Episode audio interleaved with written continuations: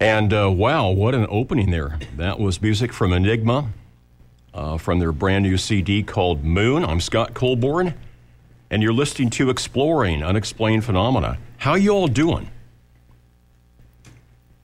Whether you're at the workplace or just kicking around home, where's my coffee? Right there. And coffee cup in hand, It's always within reach.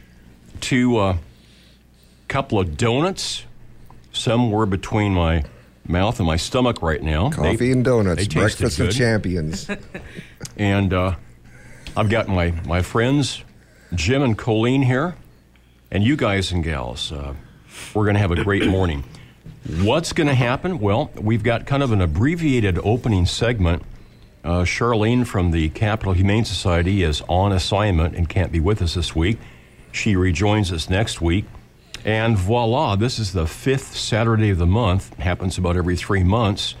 And so we don't have a second segment guest, but never fear. We have program material for you. always. And there's no need to shield the young ones' ears. It's gonna it's gonna be fine for everybody. This is a G-rated program. Yep. Um, our main guest comes up about uh, 40 minutes into the broadcast, or about uh, 25 minutes from now, is first time guest William Stillman. And he's written a number of books, including The Soul of Autism and the brand new one, The Secret Language of Spirit Understanding Spirit Communication in Our Everyday Life. Uh, and uh, interesting book. William Stillman coming up as our main guest today. I see this this copy of the book here on the on the the table has wrinkles on the cover. Did you stay up all night reading again? No, actually, uh, that's a nice segue, Jim. Uh, this week I've been teaching a class, so um, I kind of felt you out off mic about what time you normally get up, and you said "Oh, dark hundred. Yeah. I'm I'm not quite up that early, but I got up a lot earlier than this night owl normally gets up to teach the class this week. So I have to uh, be at church tomorrow to help serve as a greeter at an early service. So I'm going to get Yeah. up again early tomorrow morning. So I did this morning, and I've been up for a while, drinking coffee and reading, and Well, you know, uh, and, and I, I can relate to that because before my current gig, I worked at a computer shop, and the shop opened at 10 a.m. And I often got there before the boss did, so I had keys to open the place. So going to work at my present job, where I have to be there at oh dark 30, was quite a bit of culture shock at the time. well, we're grateful, Jim, that you can do that because you keep those Electro Voice parts just a rolling. You bet.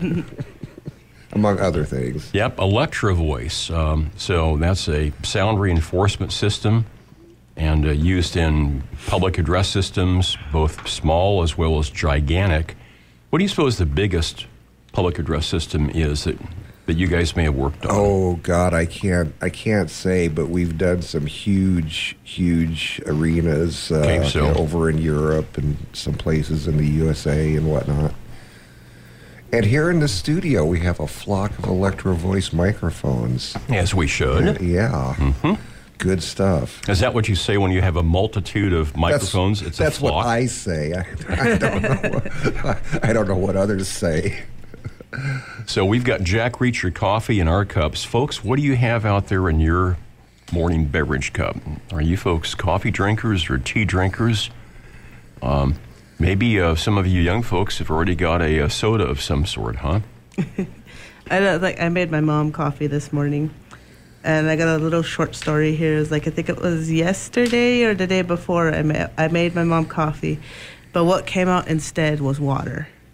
Uh oh, what Got happened? to put the grounds. No, in. the grounds and everything were in there. The filter and everything was in there, but the uh, it, it, but water came out instead of coffee. So my mom was like, "You must be a real heyoka. You know, you're a backwards person. You know, you make Uh-huh. things." Yeah, how so did she, that happen? So, so she goes. So you tur- it's, instead of you- instead of turning water into wine, you turn coffee into water. Wow, so that, is, that is interesting. I don't know how that happened because I remember I followed all the steps my mom showed me, and I put everything in there. Everything was fine.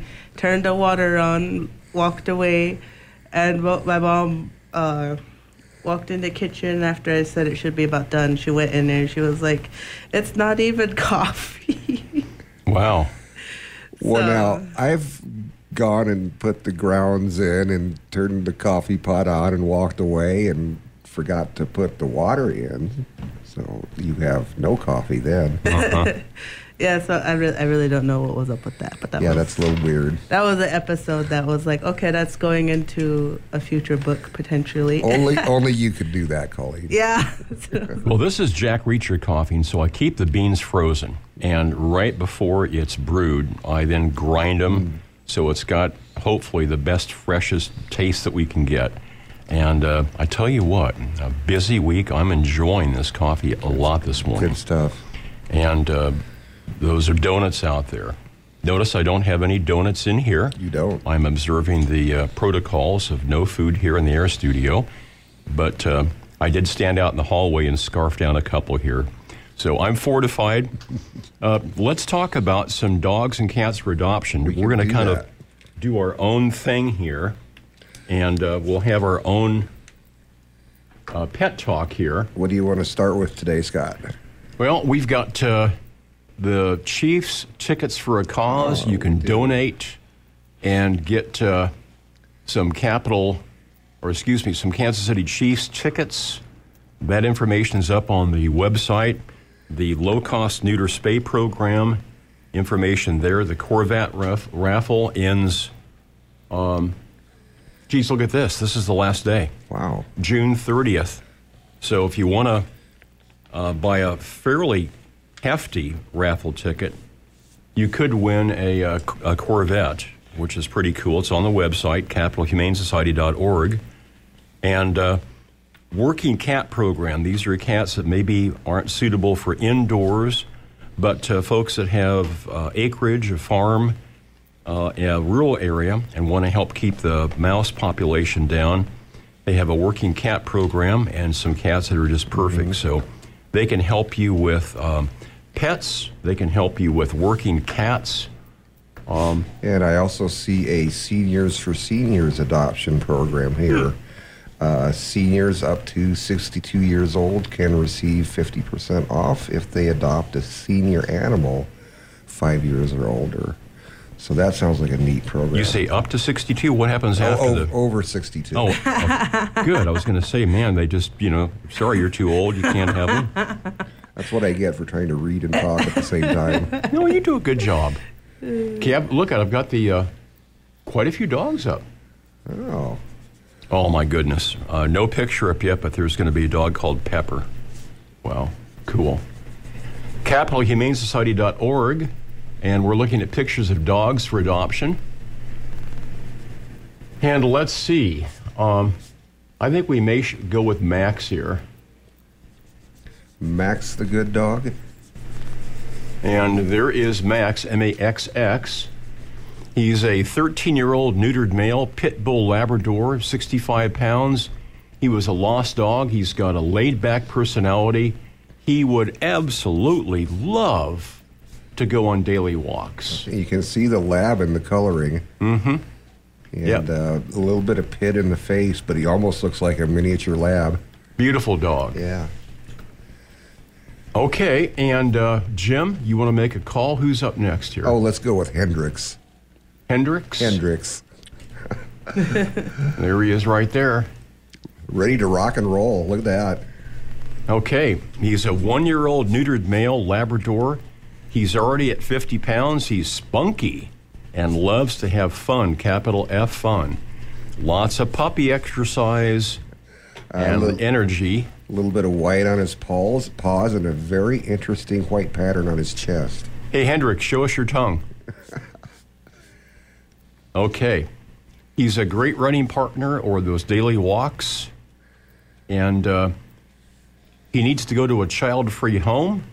Big kids are okay, but small kids are probably not. Uh, daily exercise. He must meet other dogs. And of course, a fence backyard. So that is Hendrix. He's our second dog up.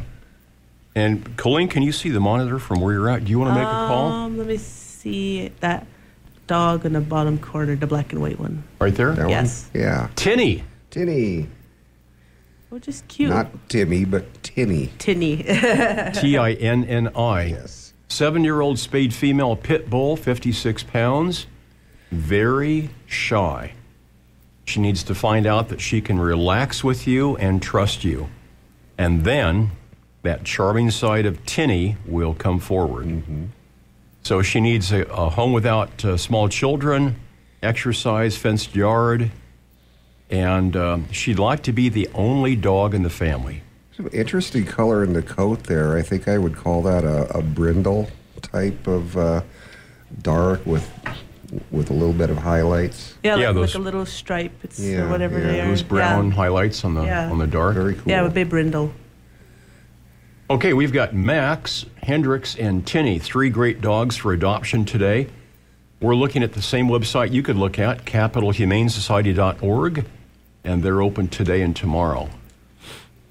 Cats and kittens for adoption. Oh, and we do have kittens today. So if you if you want a small cat, aka kittens, they have kittens for adoption. And they've got Aaron, Arrow, Amaryllis, Angel, Bailey, Cassie, Charlotte, Chloe, Chubbs. hey, Chubbs. Darren and Daryl, I like that. Yeah. Those are fun. Faye, Harley, Michael, and Sheba Elise, Indigo. And those are just some of the cats. That's just the first page. Just the first page. Wow. So, cats for adoption and kittens, look at the website capitalhumanesociety.org, and they are open today and tomorrow. And today is the last chance for the Corvette raffle. And uh, boy, it looks cool. It does. Red Corvette, white top. Boy, that would look great in my my driveway. Wouldn't it though? Wow. Better you than me. So you can you can still purchase tickets at Duteau Chevrolet, and you can get uh, a ticket at the Capital Humane Society. But today is the last day, June 30th. Okay, and that's our pet update from the Capital Humane Society, making the first place you go when you want to adopt a dog or a cat. I'm Scott Colborn, and uh, this next segment is called Improvise. So I posted last night, I was reflecting about this quote. I posted last night a quote from a man that I knew, um, Kenneth Bordeaux. Uh, he was uh, very, very active in Indian affairs in Lincoln. He was already older when I met him, uh, a bearer of the sacred pipe. He was a Lakota medicine man and very traditional guy, uh, definitely old school. Um, his uh, Indian name was Three Eagles. And uh, I had a bookstore back at that time. This is many, many years ago. And uh, so he came in to see kind of what I was up to. And I suppose that he was uh, rightly concerned that I was selling uh, merchandise uh, at the expense of Native American culture, wisdom, um, sacred spirituality. So he had a chance to meet me, and over about six months, uh, we got more comfortable with each other. And then I found out that he was a guitar player. Oh. And so I used to leave a guitar uh, leaning next to a chair, and he would come in, and very quietly, he would just walk over and sit down and pick the guitar up and, and strum the guitar for a while. So, uh, interesting guy. Uh, he was definitely old school, very reticent uh, with people that he didn't know, and uh, he was really guarding uh, the old ways and did not want to uh, uh, dissolve those or to water those down. So I respected him, and and uh, we had uh, a limited relationship, but during that time period, uh, I, I benefited a lot by him. I've had two extraordinary experiences while in his presence. But what I like to talk about is a quote that he was um, fond of saying. And over the years, I've reflected about this quite a bit. What is so super about natural? Now, we hear that word supernatural, and already we're conjuring stuff up. We've already got pictures in our mind. We're thinking about movies or books or things we've heard. And he argued, and I think correctly, that the Western white Europeans took part of what is and they love to separate it and put it in small little tidy boxes. And so the supernatural was regarded and is regarded by European cultures as being separate from consensus reality. Mm-hmm. It's not a part of it. Um, and I don't know that I've ever heard in a school setting anybody bring that up. Um, the, the word or term supernatural. And the limited times that I've heard that mentioned has not been positive, it's been derogatory. Uh, in, in, other words, it's sort of a no person's place. You don't want to go there, and that, that has got a lot of baggage. So I'd like to hear from, from you both. Um, does that strike a chord within you uh, when you hear that, that phrase or, or that open ended question what is so super about natural? Yeah, I, I think, uh, for one thing, uh, it's a superset of the natural, meaning that there's nothing unnatural about supernatural. Hmm. It all comes from the same place. It might just be something that we don't understand, uh, something that's greater than us. Uh, modern science doesn't know everything, and it never will. And there, there's untold examples of things that are commonplace now that were once not understood, considered supernatural. Lightning. Lightning used to be perceived as punishment from the gods or whatever, you know, but now we know it's simply electricity and we've harnessed electricity. We use it to run our light bulbs and our computers and everything around us.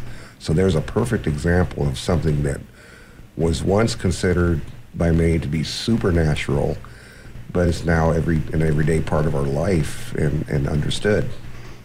Good point. I think we took a lot of this technology right here in the air studio Sure. And went back 100 years and showed that to people, they would think that we're magicians, that we're. Sending your voice over long distances. Oh, my goodness. Yeah. Put these, put these things on your ears, and, and what am I hearing now? Yeah.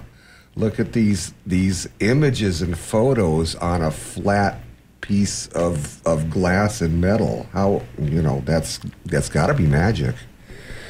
And uh, I, I think it's Heinlein that wrote any technology that is sufficiently advanced is indistinguishable from magic. Mm-hmm. mm-hmm.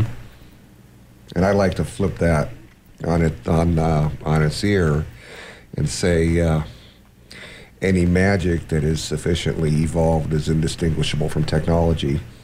And what we're doing here, Jim and Colleen, too, is this discussion that we're having is really sort of laying the groundwork for our guest today.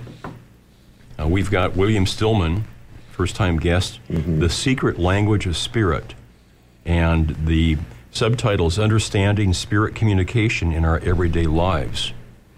So once we start to accept the supernatural as being another part of natural, mm-hmm. there is another whole realm of existence and, and reality that opens up to us. Sure. And uh, we see things afresh and anew, and perhaps that reignites our joy and passion for living. what do you think, Colleen? Well, I think it's like, um, what was that word? I was trying to, I was like, all these thoughts were going through my head, now they're gone. no? it's kind of like um, uh, one thing that I was always taught was that uh, to live without filters, basically, because you know, like from a moment, some you know, some people are born they're automatically thrust into, you know, like religion, for instance, in a and sometimes certain religious practices say that you know a lot of this stuff is witchcraft and it's demonic and it's evil and you shouldn't you know mm-hmm. you shouldn't mess with it. But and i agree like to a point that you know unless you know what you're doing with spiritual matters you shouldn't mess with it.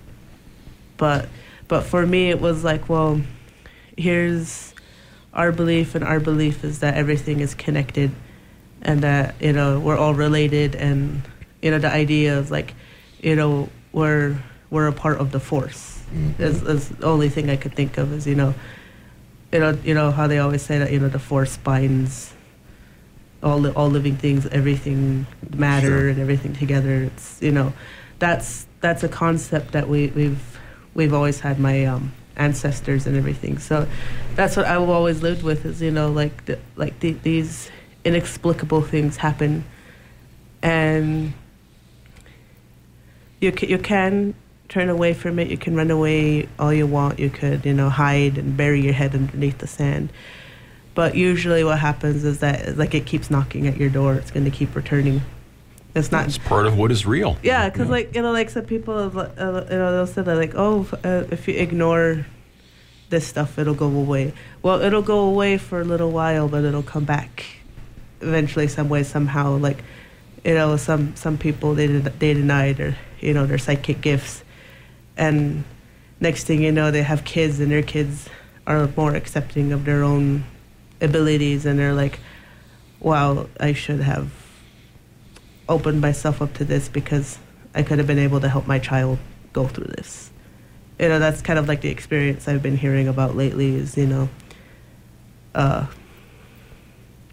especially in a, in the native community because, you know, in the native community, everybody thinks like, oh, there's, there's spiritual people, blah, blah, blah, blah, blah. Well, no, it's, it's kind of like there's, within the native community, it's very split down the middle between, you know, what we call traditionalist people, like like Three Eagles and everything, people who have the knowledge, people who practice.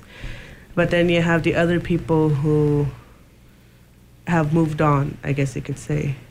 You know, they've they've accepted other religious practices. They've um, Assimilated. yeah, they've they've assimilated, Right. and they've assimilated so successfully. They're not even interested in, in the languages or in the ceremonies or, or you know in the you know in the in the songs and the art and the dance.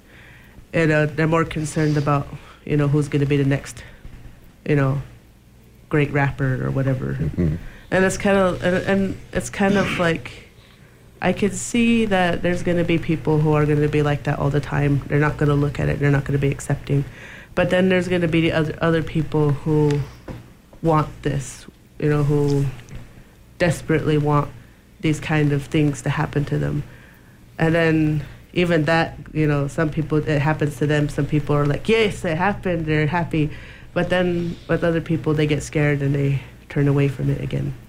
So it's And we have a culture that is very mechanistic.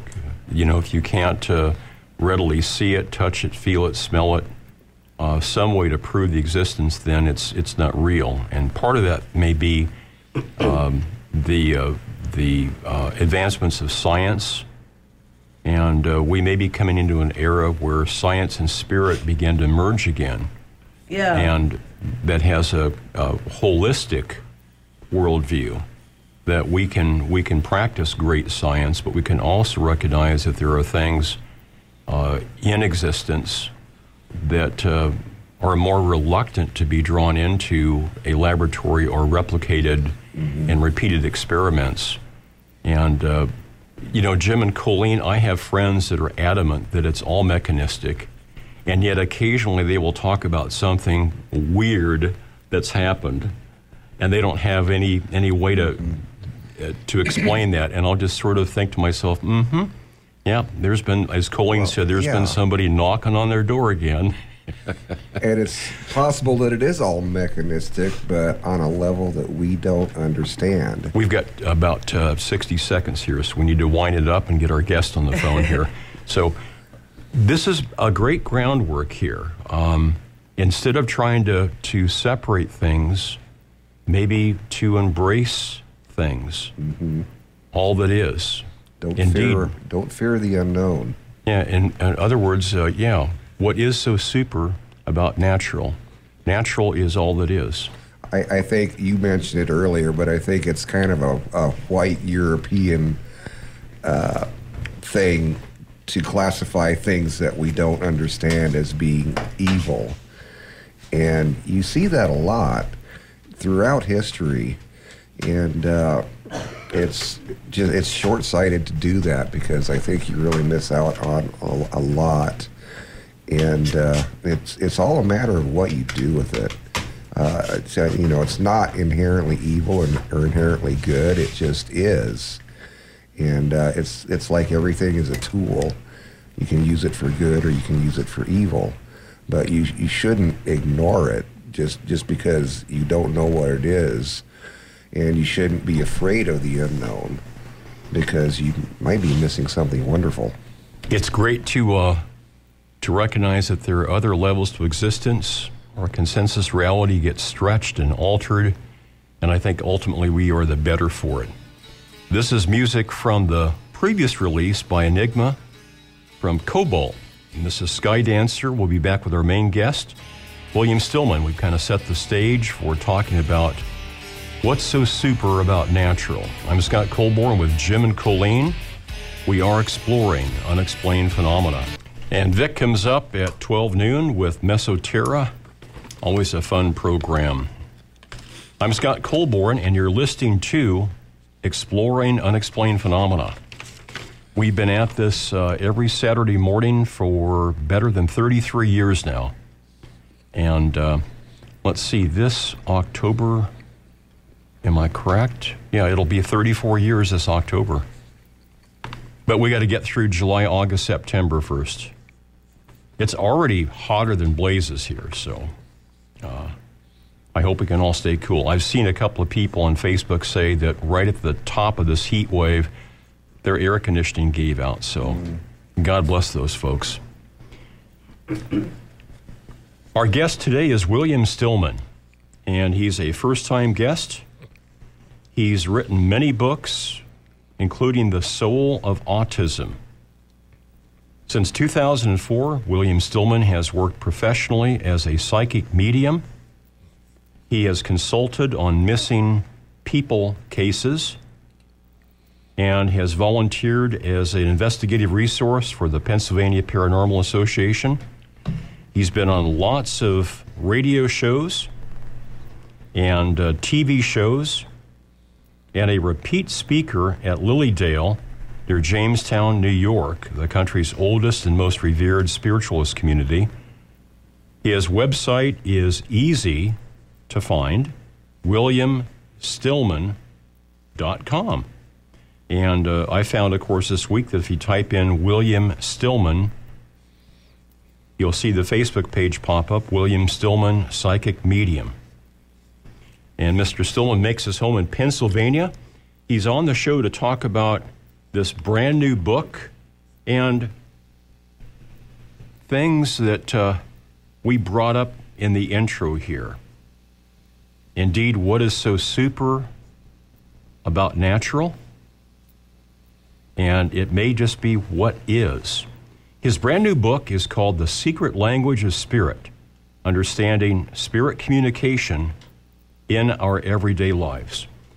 Please join us and welcome William Stillman to the broadcast. William, good morning, sir. Good morning to you, Scott. Thank you so much for having me on your program. Where do we find you this wonderful morning? I am at home in the Hershey, Pennsylvania area where the air smells like chocolate. and uh, I have an event this evening at the Fulton Theater in Lancaster Pennsylvania, so I'm very excited oh. about that. And um, I need to make time to get to an antique mall before the show because uh, I have found over the past year and a half that somebody somewhere, 48 to 24 hours in advance of an event, knows exactly who's going to be in that audience. And when I walk an antique mall, they end up distracting my attention to things that have relevance at the event. And it's absolutely fascinating, and it mm. works every time. Interesting. Interesting. Uh, William, we set the stage and had a, a brief conversation on mic about the nature of consensus reality and how we've all grown accustomed and been told and indoctrinated that there's a certain way to look at what is real. And yet, we each of us have personal experiences that tend to show us that there's a larger reality at work, perhaps deeper, underneath, or encircling everything that we previously thought was consensus reality. And a late friend of mine was a Lakota medicine man who said, and I just, I love the quote, William, what's so super about natural? How does that strike you? Well, I certainly hope that is all, in fact, true and authentic because I think we need to believe in that now more than ever, um, given the current climate of our our country. Uh, but I have long been uh, a proponent of the thought that uh, what we experience is natural, not supernatural, and normal, not paranormal. And a lot of people are surprised to learn that I only became a psychic medium professionally when I was 40, so very much a late bloomer, but uh, had a, a very unusual and at times um, extremely uncomfortable and disconcerting childhood and adolescence. So I sort of came to it through a very circuitous route, but I was dealing with a lot of um, negative and harmful energy very early on in life. Mm-hmm which has actually helped me in my work to discern issues and obstacles for clients, and it's also helped me in my work with the Pennsylvania Paranormal Association in helping people to understand what may be going on in their own homes. Mm-hmm. William, can you think back to when you were a, a little boy or young person? Uh, did you have anything despite the, the troubling times, did you have anything that occurred that maybe gave you a glimpse of, of who you might become later as an adult? I recall being about five or six years old and sitting in a church pew during service and sobbing uncontrollably and being unable to contain my emotion, even though I knew I should be quiet. And I heard my parents whispering back and forth, and right in the middle of service, they picked me up and walked out, which kind of shocked me because I wasn't expecting that we would actually leave. And I never told anyone what that was about. But there was absolutely a reason for it. I had been staring at a glorious gorgeous and terrible stained glass window of the crucifixion, and I was grieving mm-hmm. for the pain that Christ must have been experiencing mm-hmm. as a five or six year old child. I think I was about six. And so I knew early on that I was an empath. I didn't know the word, of course, but I knew that I was especially sensitive, more so than perhaps the average little boy. So that's a memory that stands out to me in particular. Mm-hmm. Uh, I'm also of sorts uh, an empath, William, and I at times had a, uh, a troubled childhood. Uh, I had a father who, when he wasn't drinking, was one of the best guys around. But he came back uh, really scarred from World War II, and for the rest of his adult life, which ended early, he uh, tried to self medicate to control basically what he experienced, the absolute unforgettable horrors of, of his experiences in World War II. And when he was I have to. T- when he was drunk, uh, it was Dr. Jekyll and Mr. Hyde. He was a totally different guy.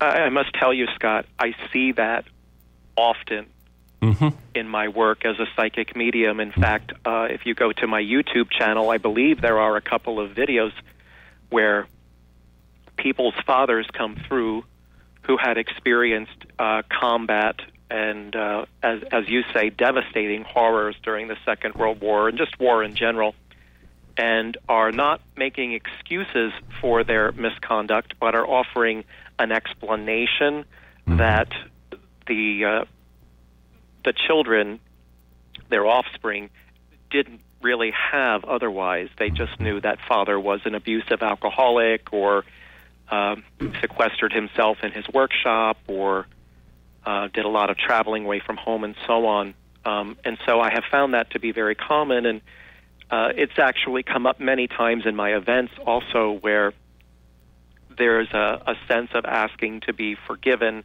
and it's really a very healing process for many people. But um, I am, I guess I shouldn't be surprised, but it, it comes up frequently, I must tell you. Uh, you have done a lot of work with uh, people who um, have been diagnosed uh, as being autistic. Uh, tell us a little bit about that. Uh, how did that start for you? Uh, I've been in that field for 31 years now, Mm-hmm.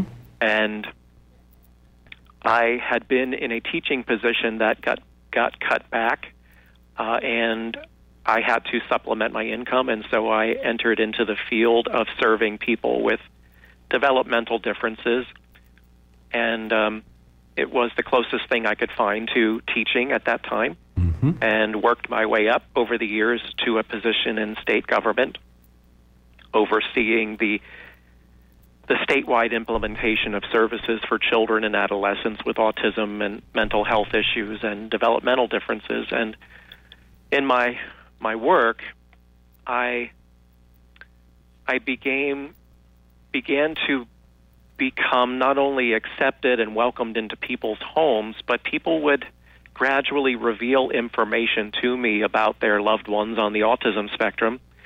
And some of that information was very unusual or uncommon in keeping with the experiences that I had as a child being an empath.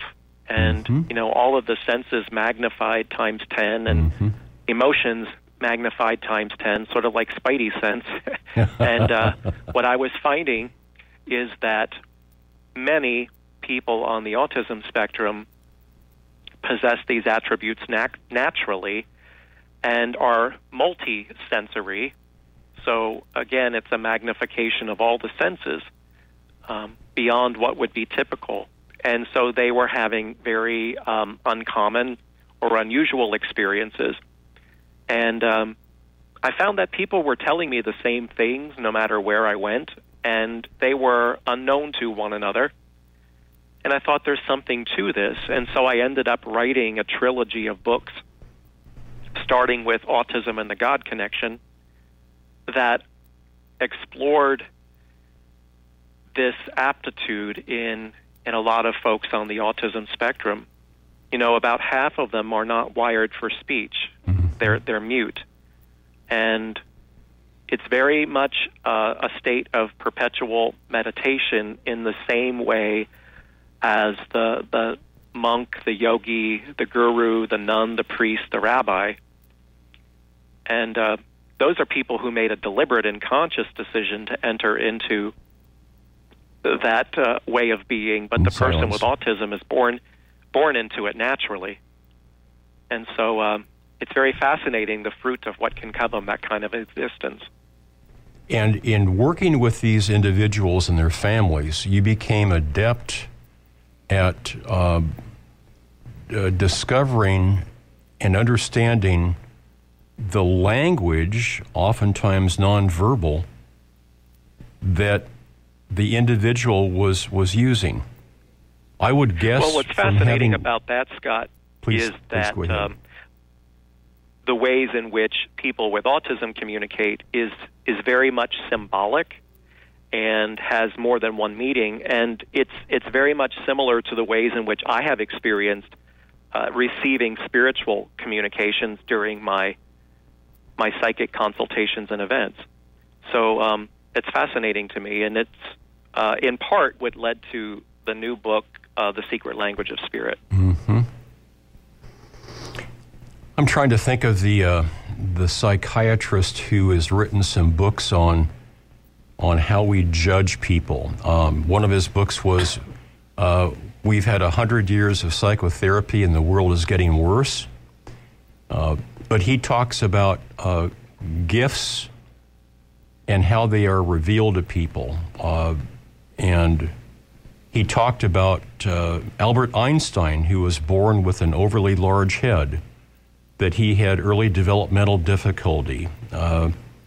He didn't speak until he was five or six years old.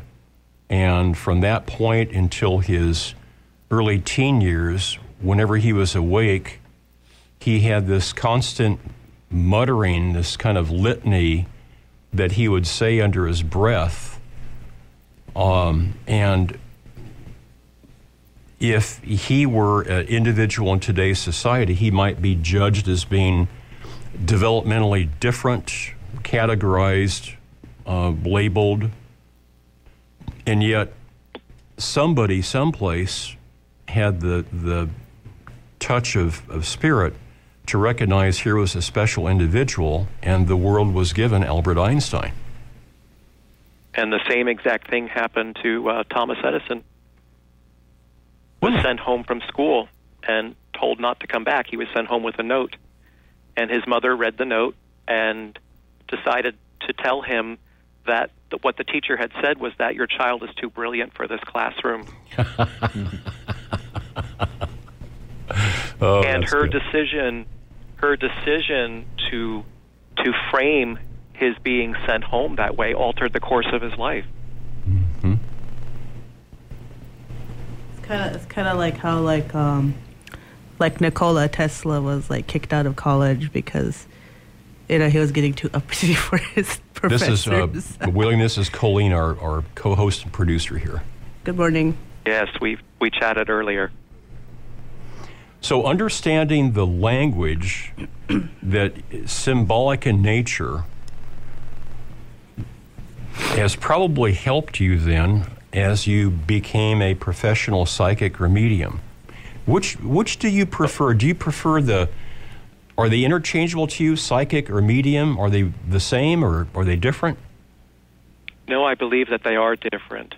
Um, I believe that a, a psychic is someone who can give you intuitive insight and guidance, but that person may not be a medium. And a medium, as you know, is someone who is able to um, channel the the energy or the soul essence of loved ones who have passed on from the physical and are in the spiritual realm. Mm-hmm. And it took me it took me some time to sort of um, embrace the word medium, but I do use it now because it happens so frequently. Mm-hmm. But I also have to tell you, speaking of symbolic communication, that um, the chief inspiration for writing The Secret Language of Spirit was I went to the movies and I saw a picture called Arrival from a couple of years ago, and you might be familiar with it. And I it's lo- about a college I, professor who was a linguist. I love that movie. And who, it, yeah, it was. I thought it was brilliantly done and very realistically portrayed. And um, it's about a college professor who is a linguist who is tasked with deciphering and decoding um, extraterrestrial communication. And I was watching this film and I thought, wow, that is very much like what I do in my work as a psychic medium. I am tasked with interpreting spiritual hieroglyphics and putting that into language in a way that the average person would understand who is not yet as fluent as I am. And so I, I wanted to compose a, a basic but essential primer for the layperson to sort of demystify what all of that was about mm-hmm. and to help them to feel comfortable and confident in decoding some of those signs and symbols and signals that may be transpiring around them as well. Mm-hmm. On the uh, the morning of the memorial service for my late mother, Gentry Colborn, God bless her, uh, we had finished the service, and then we were going to drive down to Superior, Nebraska, to uh, to bury her. And uh, I stopped by her home after the memorial service in Lincoln, and as I walked in the backyard, uh, I looked over, and in the redbud tree was this that a cardinal can be a symbol for um, a departed loved one.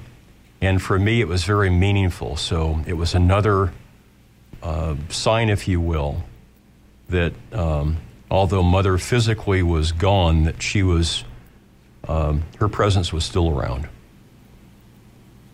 That's a beautiful story. Do we have time for me to tell a story? Please do, sir. Please do. Well, I mentioned uh, a few moments ago that I need to get to an antique mall because I have an event this evening. And um, back in January, I was doing another event, and the day before, I was surfing the internet and checking email and so on, and a picture of Lindsay Wagner as the Bionic Woman mm-hmm. from about 40 some years ago popped mm-hmm. up. I remember that show. And uh, people who are old timers like us yeah. will remember her. Yeah. And I thought, wow, that's unusual. I haven't seen or thought of her in, in a long time. And then I made my way to the antique mall, was walking through, and one of the first booths I came to, the dealer had mint in the original box the Lindsay Wagner as Bionic Woman doll. I thought, wow, that's that's that's unusual. I just saw her a little while ago. I thought, what is going on? But you know, when when the second time comes around, it's enough to get your attention, and the third time is absolute confirmation. So I thought, well, if I get something else prior to tomorrow's event, I'll know that I'm supposed to go with it. Well, sure enough, the morning of the event, again, I was on the internet. The same image of Lindsay Wagner as Bionic Woman popped up, um, different website. Mm-hmm. And I thought, what is like? Did she pass away? What is going on? And she hasn't. But I thought, is somebody trying to get me to say the name Lindsay or the, the family name Wagner or something about the bionic woman? Mm-hmm. And I kept getting the impression of a little pink ribbon associated with that, which is a symbol that everyone should be able to decode as pertaining to breast cancer. So the third time it happened was my confirmation, and that's where I started the event. I said, Who here has a connection to the bionic woman? I said, I don't know if they're trying to get me to say Lindsay Wagner or, or uh, what the association is, but they keep showing me a little pink ribbon, and there was dead silence, and nobody claimed it. And my my spirit guides who w- work with me are telling me, no, they're showing me the back of a shampoo bottle where it says rinse and repeat. So I knew not to let it go, and I knew to I knew to repeat it. So I said it again, and I stuck to my guns, and I said, I don't know if they're trying to get me to say the name Lindsay or the name Wagner or some connection to the bionic woman, but they show me a little pink ribbon connected to it. Again, dead silence. And I said, folks, absolutely 100%, there is someone in this room who knows exactly what I'm talking about. Finally, this gal raises her hand and she said, Mr. Stillman, is it possible that they're trying to get you to say the name of the character that Lindsay Wagner, mm. Wagner played on the Bionic Woman. And I thought about it, and I thought, you know, the three times that I saw her, it was Lindsay Wagner in character as the Bionic Woman. And I said, mm-hmm. sure. I said, I think that's entirely possible. Now, I don't know if you remember the name of the character she played. Jaime Sommers. Jaime Sommers. She said, My sister's name was Jamie. She passed with breast cancer. And when we were kids, The Bionic Woman was her favorite show. Wow. Mm-hmm. I had the one person in the room that Spirit had singled out for whom that information made sense. And once we connected, I had Jamie standing right next to me, and she was saying, Tell my ex husband I forgive him for having an affair. Mm. I'm concerned mm. about my youngest daughter. I think she might have an eating disorder issue. I mean, it, the floodgates opened up, mm-hmm. and it was extraordinary. But you could see how someone who may not have been attuned to all of that would have maybe chucked it up to coincidence or maybe disregarded it altogether. Mm-hmm. Mm-hmm.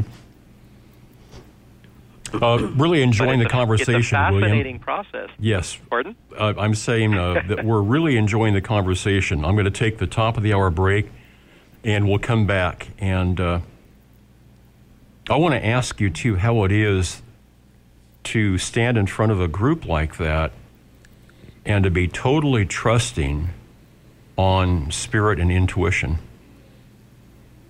I mean that that I would, would be happy to discuss that. that would classify in many people's minds as being bravery.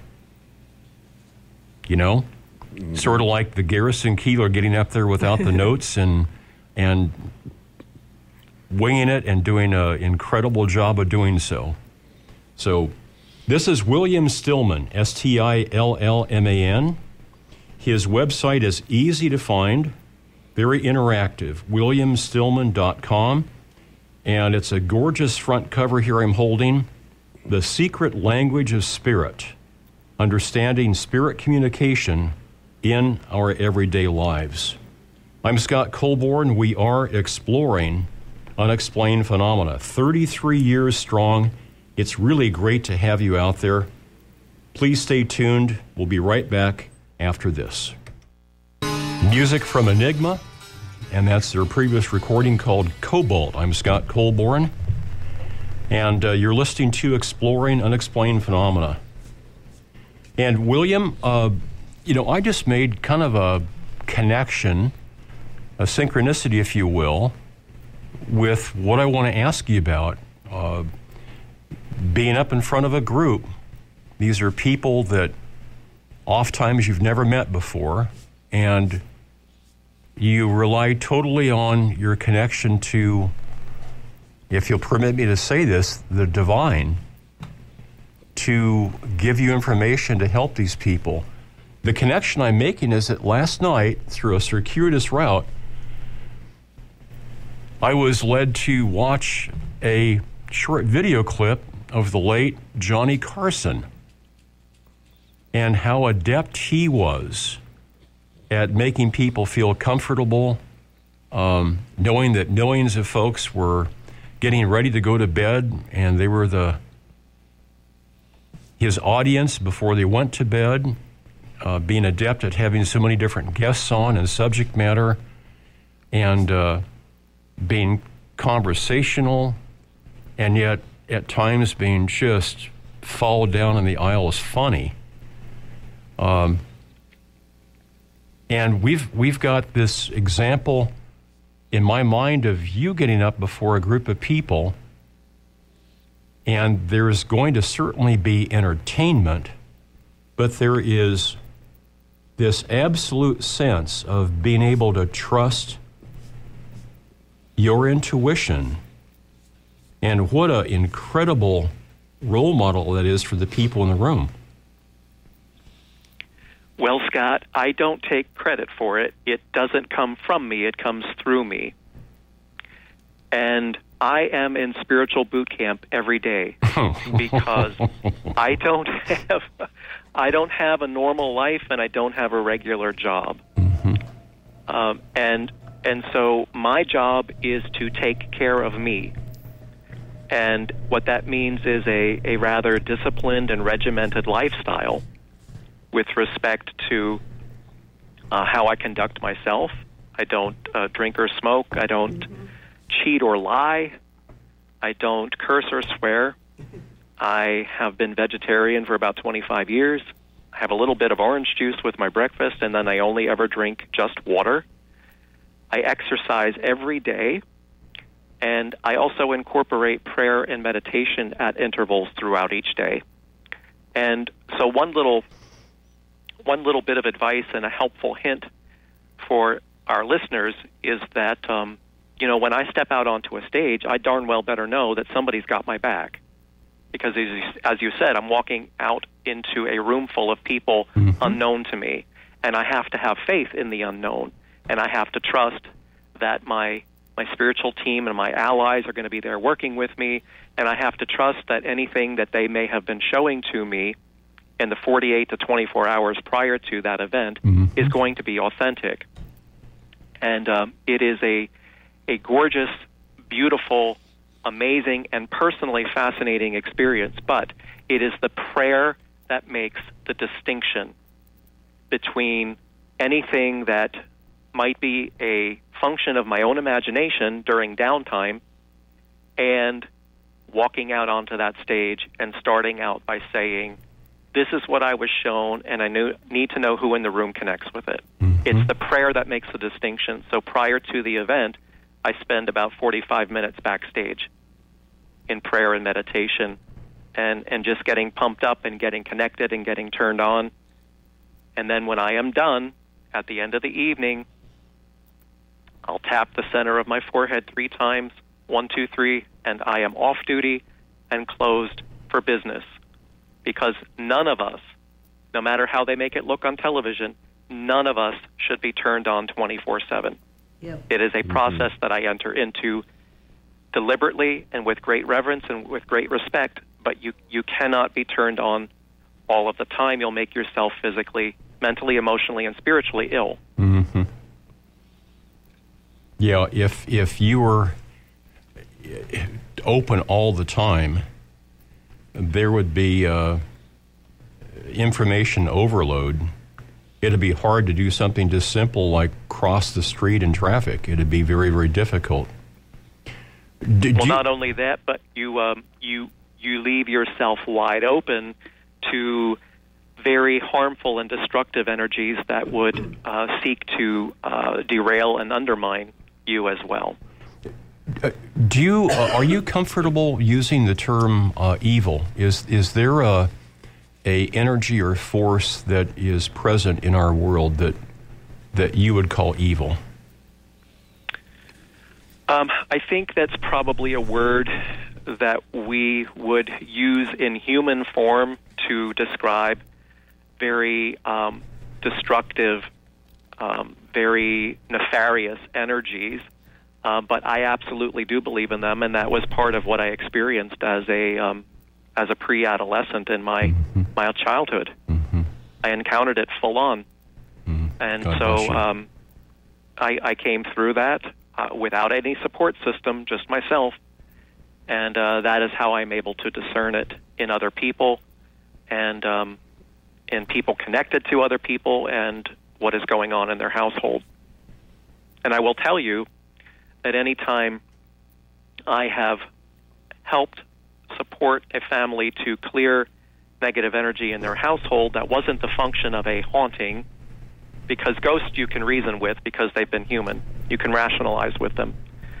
But we're talking about what you call evil or demonic energy. Every single time there has been abuse of all forms and there has been addiction in that household. And so the that negative nefarious energy sort of creates a perpetual cycle of like a dog chasing its tail mm-hmm. until things escalate. And that same energy, I would guess, doesn't want people to be connected to the divine or the spirit. It will do anything it can to try to disrupt that. Correct. It's it's very cowardly in the the approach it takes. Mm-hmm. It is inhuman. So again, it is there's no reasoning or rationalizing with it, and so it will target young children.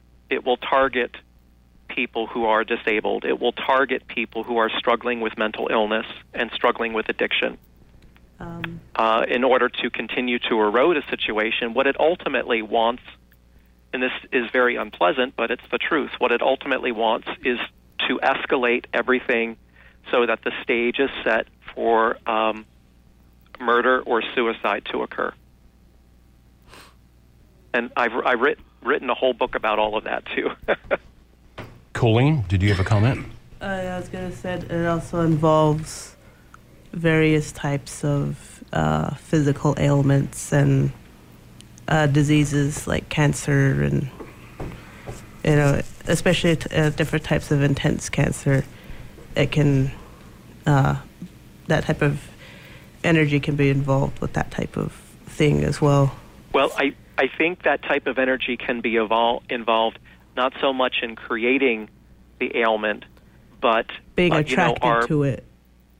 Our uh, mindset is absolutely connected to our physical well-being, and so that energy may infiltrate the mind subconsciously or in a dream state and be planting the seeds of self destruction. And I have seen people work themselves into ailments. I have seen people work themselves into cancers for having such a negative and, and toxic uh, perspective.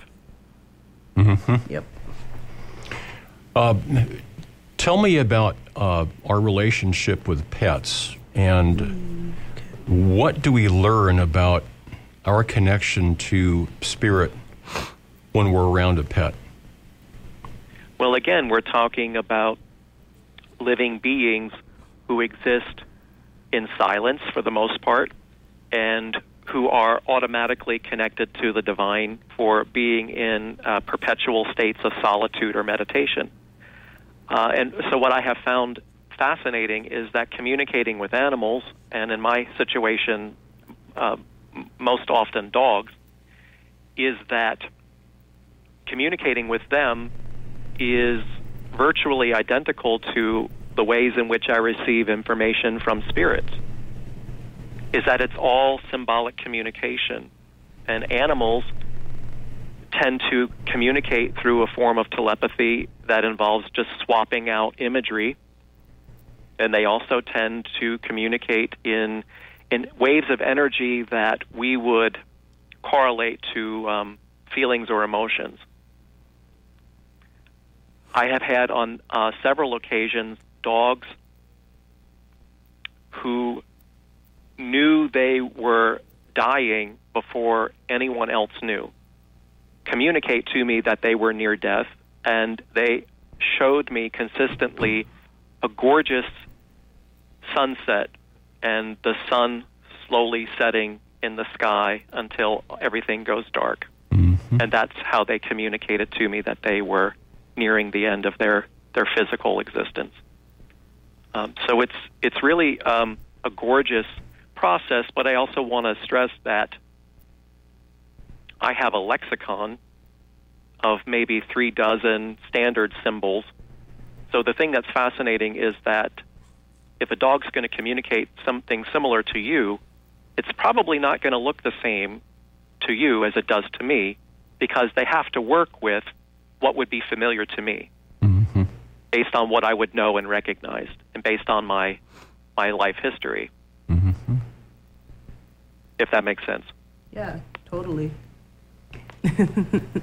I studied with some people, uh, Patrick and Sharon O'Hara, many, many years ago, and they were uh, proponents of uh, developing trust in your intuition by starting with little stuff and then proving to yourself that, quote unquote, it works and that it's okay and beyond valuable to trust your intuition, that guidance, and then to start using that for bigger things in one's life. And uh, I've told the story, William, uh, before in the show about uh, wanting to buy a used car. And so at that time, I was married, and my, my wife and I sat down and did a short meditation just saying we'd like to find a car that was just right for us, that was within our financial means, that was fun to drive and easy to maintain. And we were grateful for that help and assistance. So I quite literally got up from my chair and I went out to check the mail. And in the mailbox was a flyer saying, Come down to Randolph Williams Oldsmobile and check out our cars, new and used. And I said to my wife, I said, uh, That's interesting that that flyer's in the mailbox. I'm thinking about the timing for all of this. And I said, Why don't we, uh, after we get grab a bite to eat, why don't we go down there? And so we did. And we walked onto the lot, you know, over 100 cars, and big burly salesman came out and we said, uh, Can you uh, tell us if you have any used Volkswagens? And he said, uh, Just two, including the one you're standing right next to. And it was a Volkswagen Rabbit.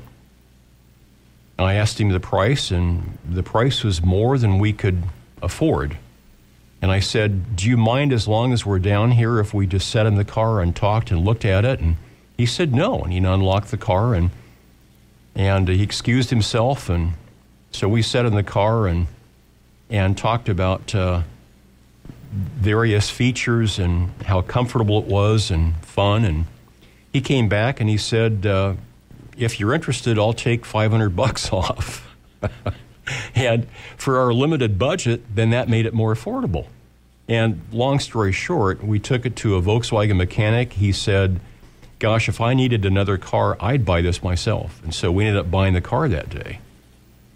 Um, and it all started with these two individuals saying that it's okay. In fact, it's joy filled to trust your intuition. Well, what I find is that um, it doesn't work that way for me. yes, sir. I respect that. It um, for me, it's more, and, and, I guess maybe because I don't need it. I think I've been ri- ridiculously blessed and privileged uh, beyond what is typical of the average person. And so for me, I find that the intuition is to be in service of others. Mm-hmm. And um, it is, again, a, a, an amazing, g- glorious, gorgeous experience. I've actually healed people takes five minutes or less. I've removed pain from people, physical pain from people. Um, I've had so many extraordinary experiences, and it just it never ceases to amaze and fascinate me. And um, I've had an interest in things that were unusual since I was a little boy. So if you were to tell me when I was 11 years old that someday I would be doing this, uh, I would not have been shocked by that. Mm-hmm. I, I think um, there was an element of predestiny there um, from early on. Mm-hmm. But I love what I do very much, and I feel uh, blessed and privileged to do it. And you mentioned, I think, a key there that you want to be of service to others. Absolutely. Absolutely. When, I think when uh, we put my, that as a part priority, of my station in life. that's, that's so important for all of us, isn't it? It's not. It's not about the money. It's not about the material gain. If we put as a focus uh, to be of service to others, doesn't everything that's good and just flow from that? I have to believe that, Scott. I've been self employed for 18 years now, and I, I walked away from a full time job and gave up salary and benefits with nothing else to go to but having had a very powerful dream that told me I would be okay. Mm-hmm. Um, I, I'm not even sure I could tell you exactly what I make a year. I know money comes in and money goes out, and I've never been without it, and I've never worried about it. Um, again, I have been just outrageously blessed and privileged, and I desire to honor that um, every day uh, by by putting forth the good effort to um, to take care of myself, so that I am in the best possible position to be of service to others. And the older I get, the more that becomes tamed and refined and channeled into things that are, are a little bit more specific, but also on a higher plane of elevation. Ele- elevation, excuse me. Mm-hmm. Um, and and that's where I'm at right now. And I am loving it and enjoying it. And um, you know, my job is to really be um, an impartial third party. But boy, there are times when you know I I can't help but be touched by the emotion and the gravity of the moment for what happened. Tell us uh, about uh, some of the signs that maybe are present in the natural world for us. I think one of the signs that is most common and is in, and I just saw a flash of blue light out of the corner of one, one of my eyes as I'm saying this. um, one of the signs that's most common is in keeping with the story that I told a short while ago about uh, receiving things in threes. Now, for some people, that needs to be very, very literal, and so uh, they might be more aware of, for example, seeing uh, triple digits on a clock like 111 or 333 instead of trying to connect the dots with making sense of seeing three visuals that pertain to the same thing, like Lindsay Wagner and the Bionic Woman. Mm-hmm. Um, so that's that's a more common one. And people say to me all the time, "Well, I feel like somebody's trying to tell me something, and I'm I'm so stressed and agitated about trying to figure this out, or um, you know, how do I know how to interpret what this means?" And my message is like, just let's let's relax about it And uh, I would just interpret it as an affirmation that you are who you are supposed to be, doing what you're supposed to be doing in the moment. And it doesn't have to be anything more complicated than that. Um, and I think there's a, a, beauty in the simplicity of that mm-hmm. uh, when those signs happen. When you stand in, in front of a group um, and you've done your homework, you've got your preparation, and you're out there in the room, and there could be a, a dozen up to, I don't know if you have an upper limit of, you know, 30 or 40 people. Well, the, the largest group has been 300 so far. William, does the information come uh, in pictures or hieroglyphics? Do you hear a voice? You, is it colors, uh, patterns in the air? It's um, everything, Scott. I, mm-hmm. I, have all of the clairs. mm-hmm. So uh, I'm getting um, pictures, movies, words, phrases mentally. They may make me feel something physically. They may make me smell, hear, or taste something. So it's a combination of all of the above. Mm-hmm. And I must tell you that I am not standing there um, bombarded in chaos. Everyone is very polite. It happens very methodically. Everyone lines up and waits their turn, and um, it it just plays out in, in a very um, orderly fashion. Mm-hmm. If if you would allow me to, to phrase it this way, that is is there a, a guide or a gatekeeper that helps keep that orderly, quote unquote, on the other side, uh, or is that yes, a, a I, self-regulating mechanism that somehow is they're all involved in?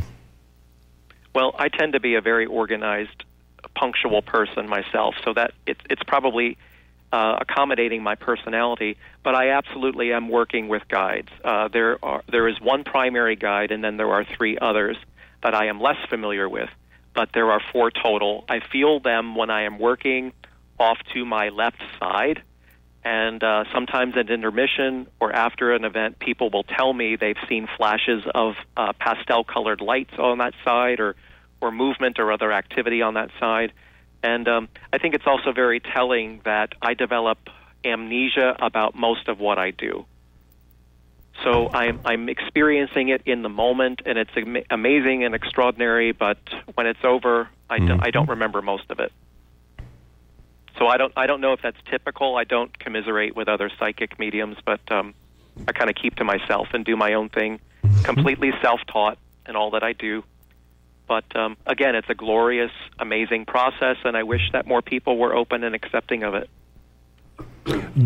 Does does your gift and people experiencing you and your gift uh, does that help them to further trust their own intuition? I would like to think so. Uh, and there are often times when I send people away with some homework about things that they could be doing to work on bettering themselves and improving the quality of their own lives. Mm-hmm. And um, I, uh, I don't think I'm anyone or anything special. I think we all have gifts and talents. And um, not everyone is intended to do what I do, obviously, but I am also encouraging of people to start with where they are within your own family, within your own circle of friends, within your own community, and employ the best of who you know you are your compassion, your sensitivity, your gentleness, whatever your, your gifts may be. You don't have to do what I do, but you can absolutely be of service to others employing your gifts and talents. Our guest is William Stillman, and his brand new book with that gorgeous front cover is The Secret Language of Spirit Understanding Spirit Communication in Our Everyday Lives. William Stillman's website is his first and last name, williamstillman.com. William, please stay with us. We'll take a short break. We'll be right back, okay? Sure thing. Thank you. And folks, I hope you're enjoying the broadcast today.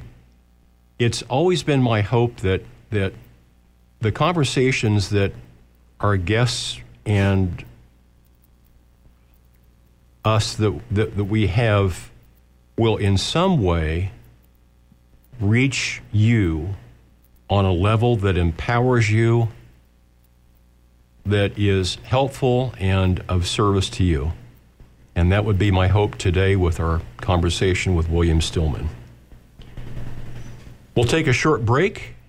It's Colleen and Jim and Scott, and of course, you guys and gals as we explore unexplained phenomena with our special guest, William Stillman. We'll be right back.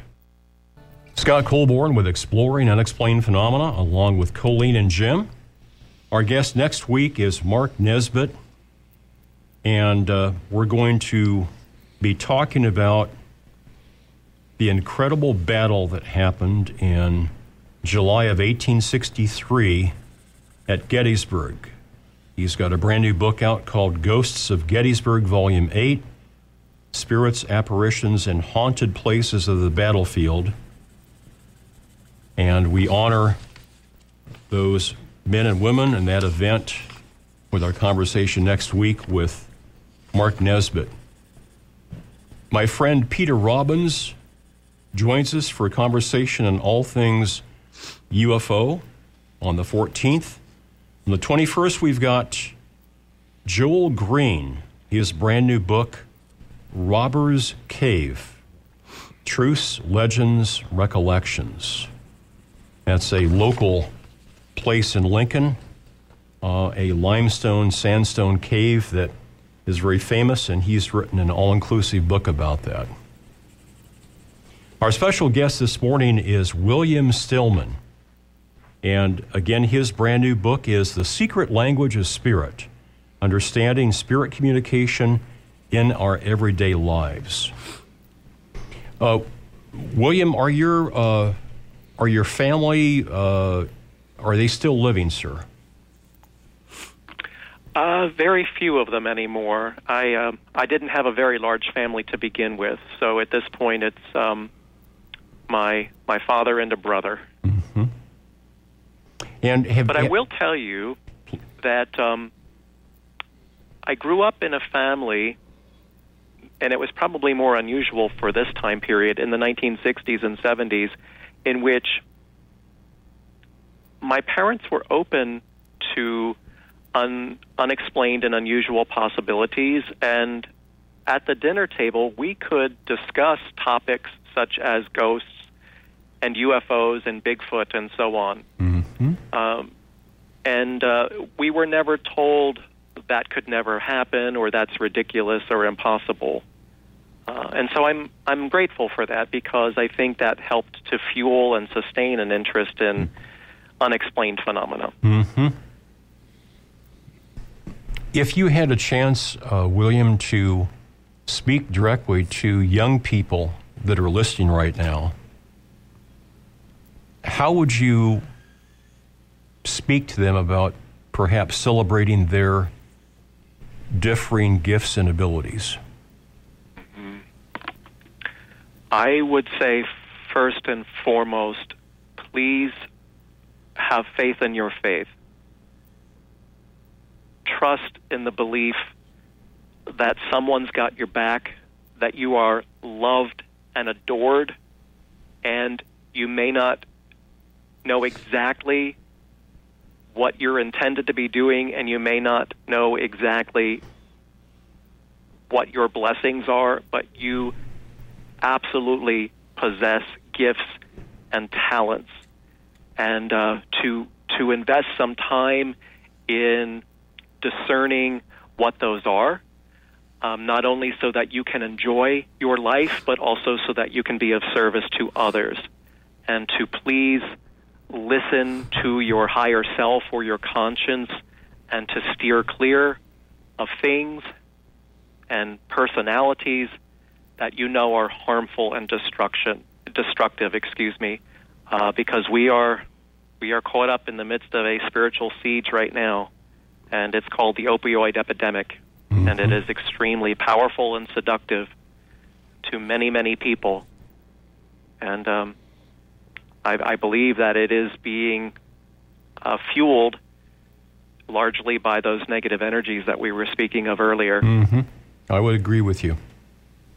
If you talk to someone who has been addicted, if you talk to someone who is recovering from addiction or had been alcoholic, they will oftentimes tell you that in their darkest hour, in their worst moments, they have heard an internal voice other than their own telling them to harm themselves and others. Mm-hmm. Yeah, I uh, I had the privilege this week, William, of teaching a, a class with some other teachers uh, for young people post fourth through post eighth grade on helping them learn to play guitar. And as a older guy now, to help them by mentoring them, I brought up the subject of alcohol and drugs. And I said, you know, it's prevalent in our society. You kids are right now not old enough legally to um, to do this, involve yourselves with this, but some of you are anyhow. And I just I use myself as an example, saying that uh, when I got sober and clean in 1983, my life changed for the better. And there isn't a day that I wake up that I don't feel blessed to wake up without shame, guilt, recrimination. Um, if I have an ache or a pain, I own it. it's not because of something that uh, that I did, shoulda, woulda, coulda, and uh, that I'm playing as a guitar player. I'm playing a lot better music, sober, having a lot more fun than I ever did with drugs or alcohol. And I point out uh, a lot of the people, the luminaries that are living right now, some of the world's best, and they play and perform totally sober. They don't need to have adulterants because it's uh, it's one of the the best rewards around. So that's that's powerful testimony, Scott. I I think what a lot of young people don't realize is how um, insidious these negative energies truly are. I would agree. Uh, they they start out, you know, it starts out very innocent and very slowly, um, and th- these are the, you know, they start out whispering from the background of the video games and the music that these young people listen to, particularly the males and they will say things like, you know, especially to the loners or the kids that feel like outliers, you know, I'm the only friend you have. I'm the only one who really understands you. And and they try to establish a camaraderie and then there's a point at which it it turns for the worse. And they start saying, well, you know, there's no harm in nicking your skin. There's no harm in, in seeing the blood because it tells you you're alive. I mean, they they really start distorting the reality and the perception in a lot of these kids. And then it becomes, you know, very dangerous and very self-destructive. Mm-hmm. That's why I said you've got to have faith in your faith when you said what would you say to young people? Mm-hmm.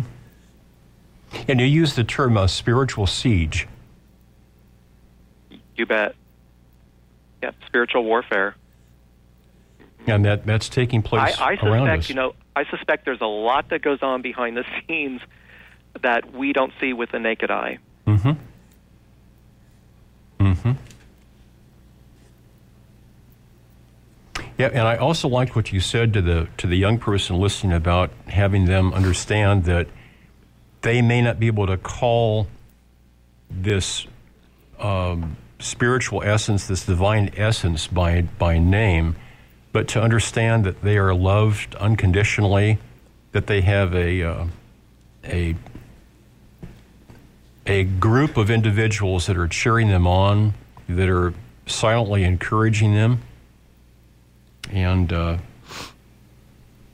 it's I think so important to help these kids establish um, to have hope because when they look around them, the world can seem at times pretty dark. They hear that reinforced like, through lots of TV programs and movies. Um, and the news.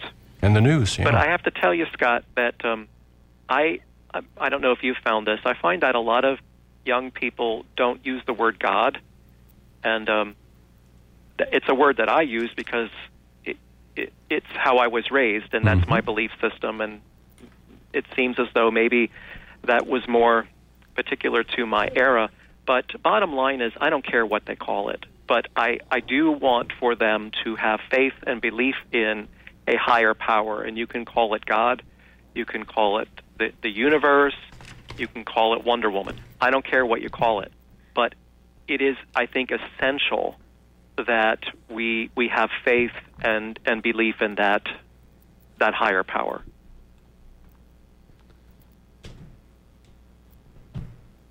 What does William Stillman do for fun? I'm going to be doing it tonight. Sure, I, I, I appreciate Yes. that. I I love what I do so much. Um, it is such a pleasure uh, to be that that instrument of God, so to speak, and um, I I I get a natural high from it, and I enjoy it very much. And um, I spend time in nature. I uh, you know write books, and um, I still do some autism work as well. Mhm. So um, life is good, and I uh, I am blessed and privileged, and I feel that comes with a great responsibility to honor that and uh, to be of service to others, as we've been saying. Colleen, you had a comment that you wanted to. Oh, it's more like a more like of a question. Um, I've been sitting here for the past hour or so, noticing something out of the corner of my eye on my left side, poking at my drawings over here. so I was wondering, like, did you? Is any of your um, any of your friends checking me out over here? I notice that happens Well, quite no. frequently. Uh 'cause like I- No one connected to no one connected to me would do anything that would be disruptive or intrusive of our time together. And before I came on the air with you, I actually said a prayer of protection and extended a shield from me to all of you. Uh, because when I do interviews, whether it's um, on Skype or by phone, oftentimes there are all kinds of electrical disruptions and disturbances. So um, I'm not surprised that you're experiencing something. Um, but you know, people need to understand that the way that spirit communicates will always be, if it's a loving presence, it will always be uh, very simple, very subtle, and very gentle. It's not like Fourth of July fireworks or being hit over the head with a hammer, um, unless there's a dire emergency and, and danger is imminent. It doesn't work that way. It's it's just very very gentle. But um, I said earlier I saw a flash of blue light out of the corner of one eye, and I know that's one of my guides. Yeah, it's just that uh, I, I I notice things every now and then. Well, not like, because I, I know what mine is. So I wonder if it's my mom checking in on me or something. She's always doing that. I'm like, Mom, you don't need to check on me every half hour. I'm fine. Yeah. William, well, I I got to tell you, I feel I, I don't know if there's any re- relevance, uh, Colleen, to the uh, the ladybug or the symbolism of the ladybug, but I'm sort of picking that up too. That's um, one of my grandmother's favorite insects. So William, on your website, uh, is there a uh, calendar of events such as the your event you're going to tonight that's listed? Yes, indeed. Uh, there is my schedule listed on my event. Now, I'm in Pennsylvania, so a lot of the events are Pennsylvania based. Um, I would love to break out of Pennsylvania at some point. And uh, also, Scott, I want to invite people to uh, like and follow my Facebook page, which is William Stillman Psychic Medium. And the, li- the link to that is on the homepage of my website because uh, every morning I put up an original inspirational quote that I receive in my prayers and meditations, and I pair an image to go with it. And it might be a nice way for people to have something to reflect on and start their day with. Uh, positive is good. Yeah, William, my uh, uh, great grandfather uh, came from Pennsylvania by wagon to Nebraska and brought a china hutch, which now resides in my dining room. Uh, Abram Oh, Colborn came from Pennsylvania to Nebraska. And uh, so the Colborn family always had a strong connection to Pennsylvania. And, and I as well have ancestors that came here from Pennsylvania. That's Jim. Uh, primarily the the Heim family and uh, Almers and Schaefer's, and there, there's a, a, a large population of uh, German descended immigrants that came to Nebraska by way of Pennsylvania, the, the Pennsylvania Dutch, as we're colloquially known. William, I want to thank you very much Well, for that- taking. Please go ahead, sir. Thank you. I was just going to add, as you probably know, Pennsylvania is statewide a paranormal hotspot in and of itself. Yeah. Yeah, I want to thank you, William, for taking time from your uh, uh, weekend and from your schedule to be with us. Um, I really appreciate your focus on being of service to others, and I really resonate with that. And I wish you uh, many wonderful tomorrows, and thank you for your for your help. Well, thank you, Scott. It was delightful, and I enjoyed my time, and hope that we were of service to your listeners. Our guest today has been William Stillman, and his brand new book is The Secret Language of Spirit Understanding Spirit Communication in Our Everyday Lives. Our guest this week, or excuse me, our guest next week is Mark Nesbitt. We'll be talking about the Battle of Gettysburg and what some people, including park rangers, are still reporting from that, uh, from that battlefield, that memorial site. Yeah, talk about a paranormal hotspot. Wow. Jim and Colleen, quickly, what are you doing for the rest of the weekend? Staying inside away from the heat as much as possible. I'd probably be uh, finishing up my heap of drawings.